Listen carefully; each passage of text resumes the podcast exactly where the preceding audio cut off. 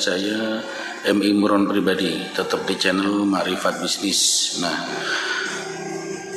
pada kesempatan kali ini saya akan menjelaskan tentang membahas tentang bagaimana uh, standarisasi UMKM yang berbasis 4 kosong menuju 5.0 jadi UMKM, IKM, UKM yang berbasis produksi ya. Saya membahas yang berbasis produksi ini bagaimana sudah standar mengikuti standar acuan-acuan atau poin-poin standar sehingga mampu berkompetisi di era global di era di era digital ini.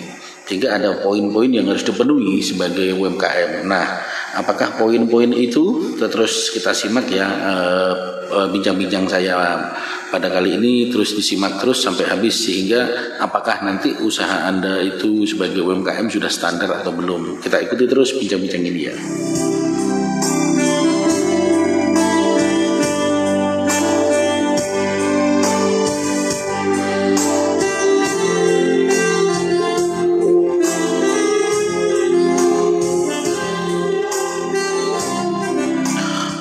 Sahabat-sahabat UMKM. Nah, untuk menjadi perusahaan yang berbasis 4.0 menuju 5.0 itu ada beberapa poin, ada empat, ada lima poin, ada lima poin standar yang harus dipenuhi. Yang pertama adalah eh, standar teknologi. Nah, karena ini 4.0 arahnya menuju 5.0, yang pertama adalah standar teknologinya itu seperti apa. Kemudian ya teknologi-teknologi atau peralatan-peralatan yang dipergunakan atau bisa disebut itu semacam operasional untuk produksinya itu seperti apa peralatan-peralatan yang digunakan. E, tidak kalah pentingnya yang ketiga adalah tentang manajemen dan organisasinya. Bagaimana mengelola sebuah manajemennya dan organisasi di bidang di bidang industrinya itu, di bidang produksinya.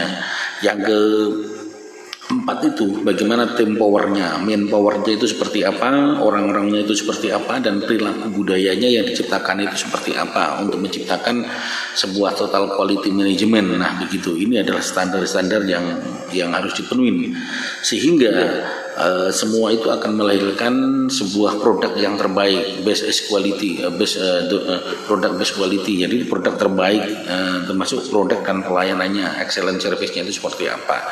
Nah, saya akan membahas kaitan-kaitan standarisasi-standarisasi daripada daripada UMKM yang berbasis 4.0 5 4.0 menuju 5.0.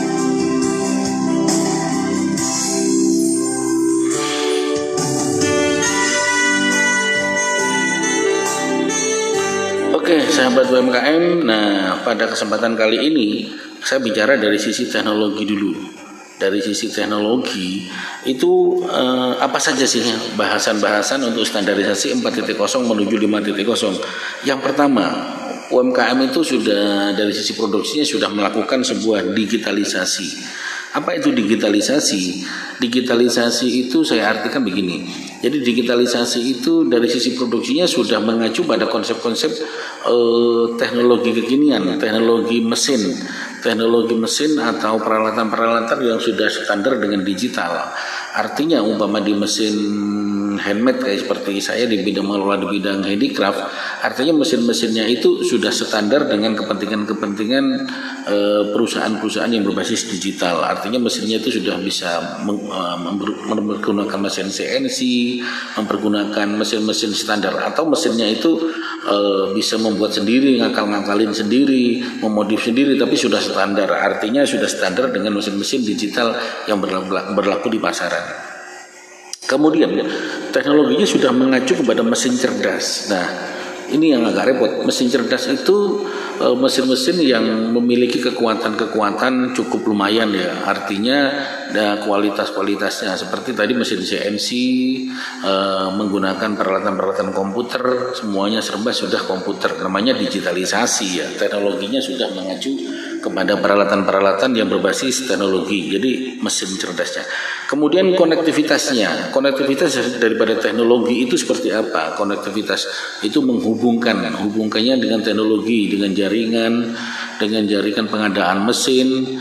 Misalkan hubungannya mesin sudah hubungan dengan para mesin yang ada di Tiongkok atau di Cina, di Jakarta, yang ada di jadi menggunakan mesin-mesin dengan pabrikan itu seperti apa hubungan seperempat dan seterusnya. Saat ini sudah teknologi cukup seperti pengadaan amplas dan seterusnya ya kalau di bidang handicraft. Jadi mesin-mesinnya itu harus memiliki sudah berbasis uh, konektivitas yaitu berbasis uh, digitalisasi sudah menggunakan mesin cerdas dan juga menggunakan konektivitasnya itu bagus. Nah, yang terakhir adalah keamanan siber. Jadi keamanan cybercrime. Jadi artinya kejahatan teknologi dari virus ya, dari pencurian data dan seterusnya itu juga sudah diperhitungkan. Jadi dari sisi teknologi UMKM harus memperhatikan hal ini. Jadi keamanan-keamanan datanya itu seperti apa. Jadi ini dari sisi teknologi. Masih ada empat sisi lain yang perlu kita jelasin. Itu sisi apakah ya selanjutnya akan membahas tentang sistem operasi pabriknya itu seperti apa. Oke.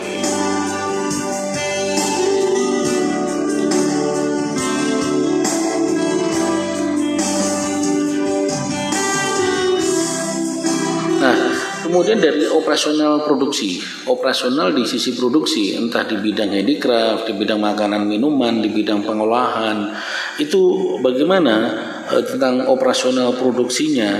Itu ada empat poin ya yang perlu menjadi catatan, menjadi catatan penting di dalam menjalankan sebuah operasional pabrik atau operasional produksi di bidang di bidang UMKM itu harus memenuhi empat standar. Yang pertama itu begini.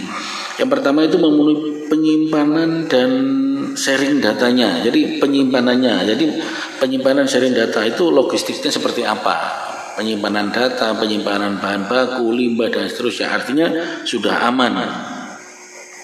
Yang kedua mengenai rantai pasok logistik yang cerdas. Artinya penyembelian bahan baku, pemasok bahan bakunya itu sudah standar, sudah cepat ya.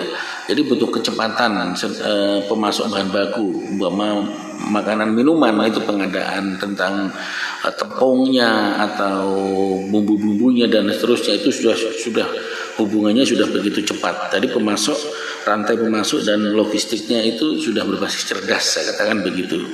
Kemudian proses yang harus eh, poin ketiga yang penting itu prosesnya itu yang sudah otonom artinya kemandirian. Proses produknya itu sudah mandiri, sudah nggak numpang, sudah artinya berjalan dengan tanpa ada yang mengganggu. Ini, ini perlu diperhitungkan. Jangan sampai kita produksinya masih kampung, listriknya masih kampung dan seterusnya. Jadi operasi dari sisi operasional produksinya ini tidak boleh terhambat. Yang terakhir itu bagaimana sistem maintenance-nya, sistem maintenance untuk perawatan-perawatan, peralatan-peralatannya pabrik itu bagaimana, uh, peralatan produksi. Artinya sudah ada jaringan ketika mesin itu rusak bagaimana, ketika perbaikan bagaimana, ordernya bagaimana. Nah ini dari sisi operasional pabrik. Tapi yang terpenting biasanya di UMKM itu yang dibutuhkan uh, tiga hal. Poin yang terakhir ini, jadi poin ketiga yang terakhir itu tentang manajemen organisasi uh, mengenai performan tim uh, dan budayanya serta produk dan layanannya. Nah, kita bahas pada uh, berikut ini.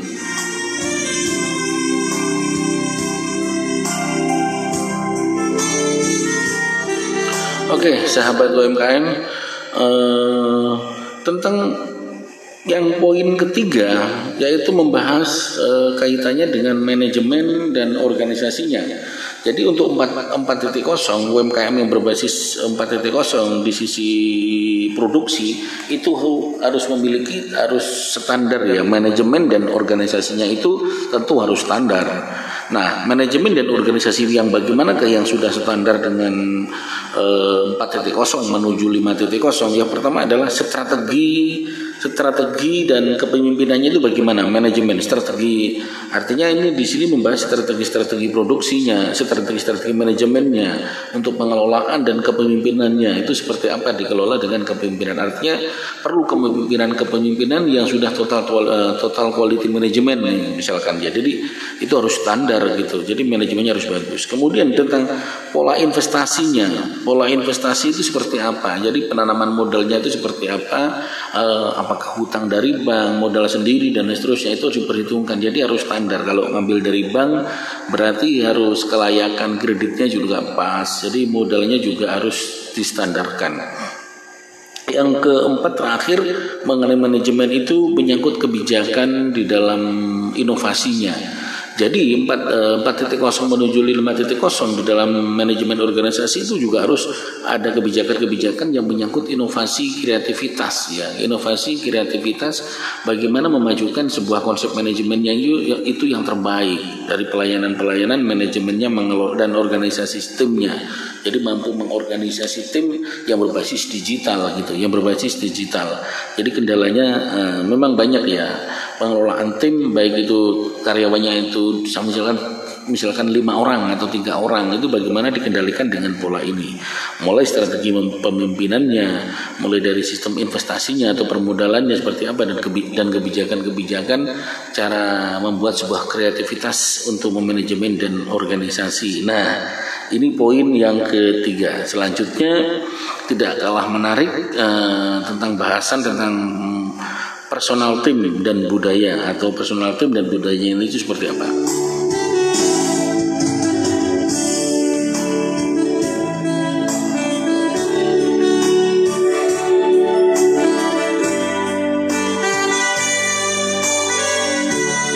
Oke, sahabat UMKM, untuk menjadi standar 4.0 menuju 5.0 yang terpenting itu faktor dari sisi budaya, dari sisi budaya dan tim manpowernya. Timnya seperti apa, manpowernya seperti apa, atau karyawannya lah, itu seperti apa. Yang pertama, mereka memiliki budaya yang bagaimana? Jadi budaya habitnya karyawan. Kalau yang perusahaan-perusahaan muslim misalkan itu menerapkan tim e, merupakan e, menerapkan tentang budaya syariah. Misalkan sebelum masuk kerja pagi itu sholat duha dulu. Nah, setelah sholat duha sebelum bekerja itu harus berwudhu. Nah begitu. Nah, nah saya mengangkat budaya dari marifat bisnis. Jadi marifat bisnis itu memiliki budaya memiliki budaya kalau bekerja itu silahkan bekerja dengan serius tangan kaki mulut itu itu bekerja dengan baik dan pikirannya itu pada saat bekerja harus berpikir harus berpikir terus bagaimana tentang pekerjaan ini dan hatinya selalu berpikir. Nah ini salah satu contoh budaya. Jadi salah satu contoh perilaku budaya. Kemudian e, mengenai keterbukaan terhadap perubahan. Artinya tim-tim yang ada itu harus sigap, harus tanggap terhadap keterbukaan terhadap perubahan-perubahan. Misalkan dari sisi pemasaran ada perubahan di bidang digitalisasi, umpama UKM online di Bukalapak, di Tokopedia, di Supi. Ini bagaimana mengenai keterbukaan terhadap perubahan-perubahan yang terjadi di Bukalapak, di Supi ini harus uh, biasanya ini yang susah. Uh, karyawan kalau menghadapi perubahan atau tim mengalami perubahan ini sangat-sangat susah uh, kendalanya. Jadi harus uh, kesiapannya benar-benar serius, terutama program-program dari Bukalapak, Tokopedia, Shopee itu selalu berubah, selalu berubah. Jadi harus diikuti. Kemudian eh, pengembangan di sisi kompetensi, artinya menghadapi persaingan-persaingannya itu juga harus kuat gitu loh. Jadi persaingan di dalam kompetensi UMKM itu juga tidak mudah.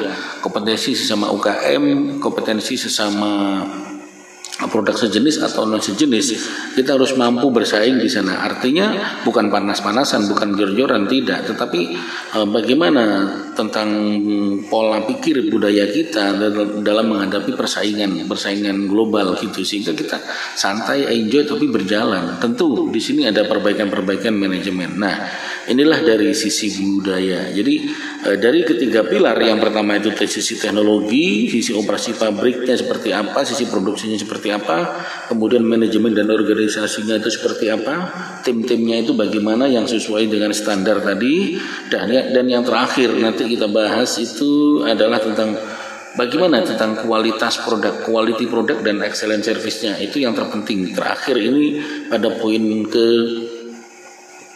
poin kelima ini adalah tentang produk dan pelayanannya. Itu yang kita bahas terakhir sebagai ujung tombak daripada uh, UMKM kesiapannya dalam menuju 4 4.0 menuju 5.0.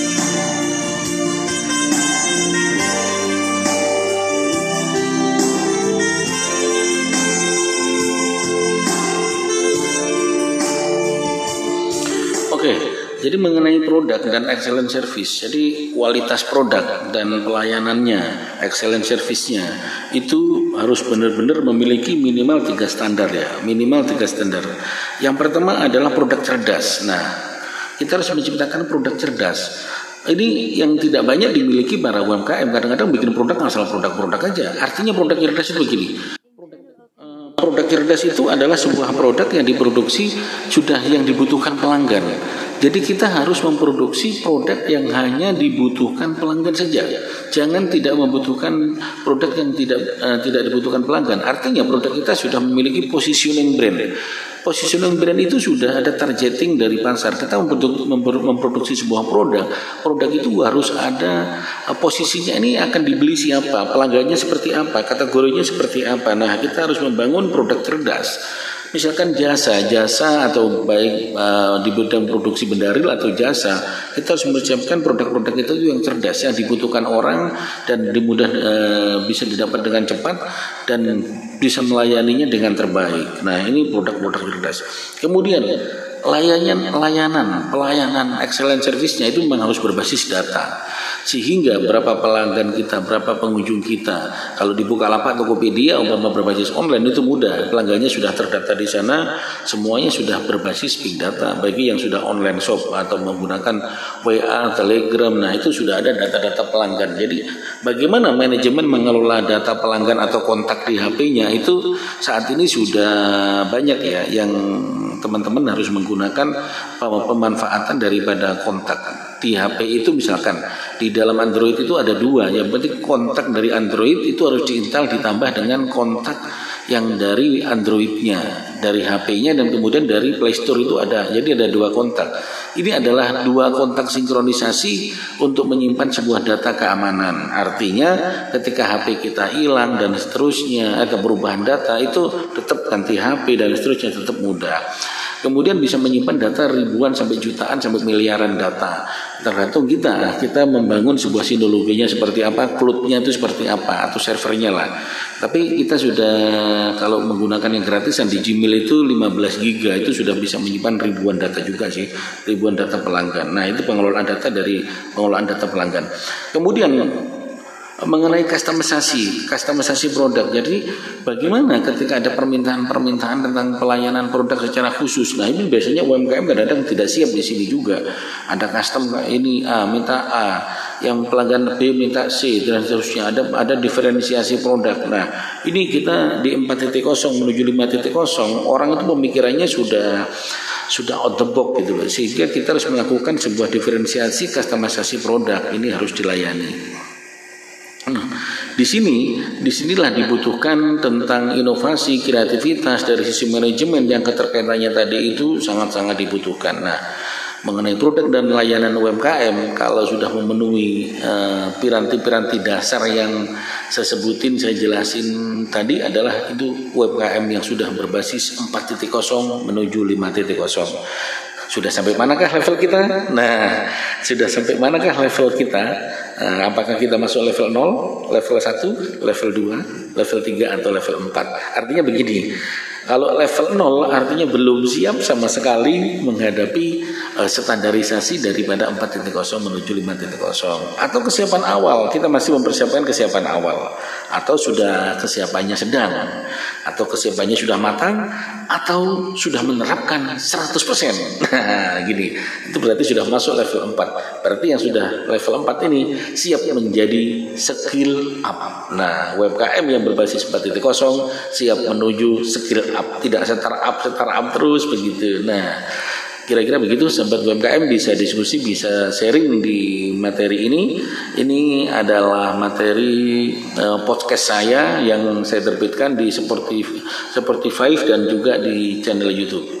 Terima kasih jika ada kelebihan semata-mata dari Allah, jika ada kekurangan semata-mata dari saya Imron pribadi. Nah, kita bisa sharing-sharing lebih banyak lagi tentang uh, eh, UMKM lebih lanjut dari sisi pemasaran, dari sisi produksi. Terima kasih. Salam sukses untuk UMKM Indonesia. Assalamualaikum warahmatullahi wabarakatuh.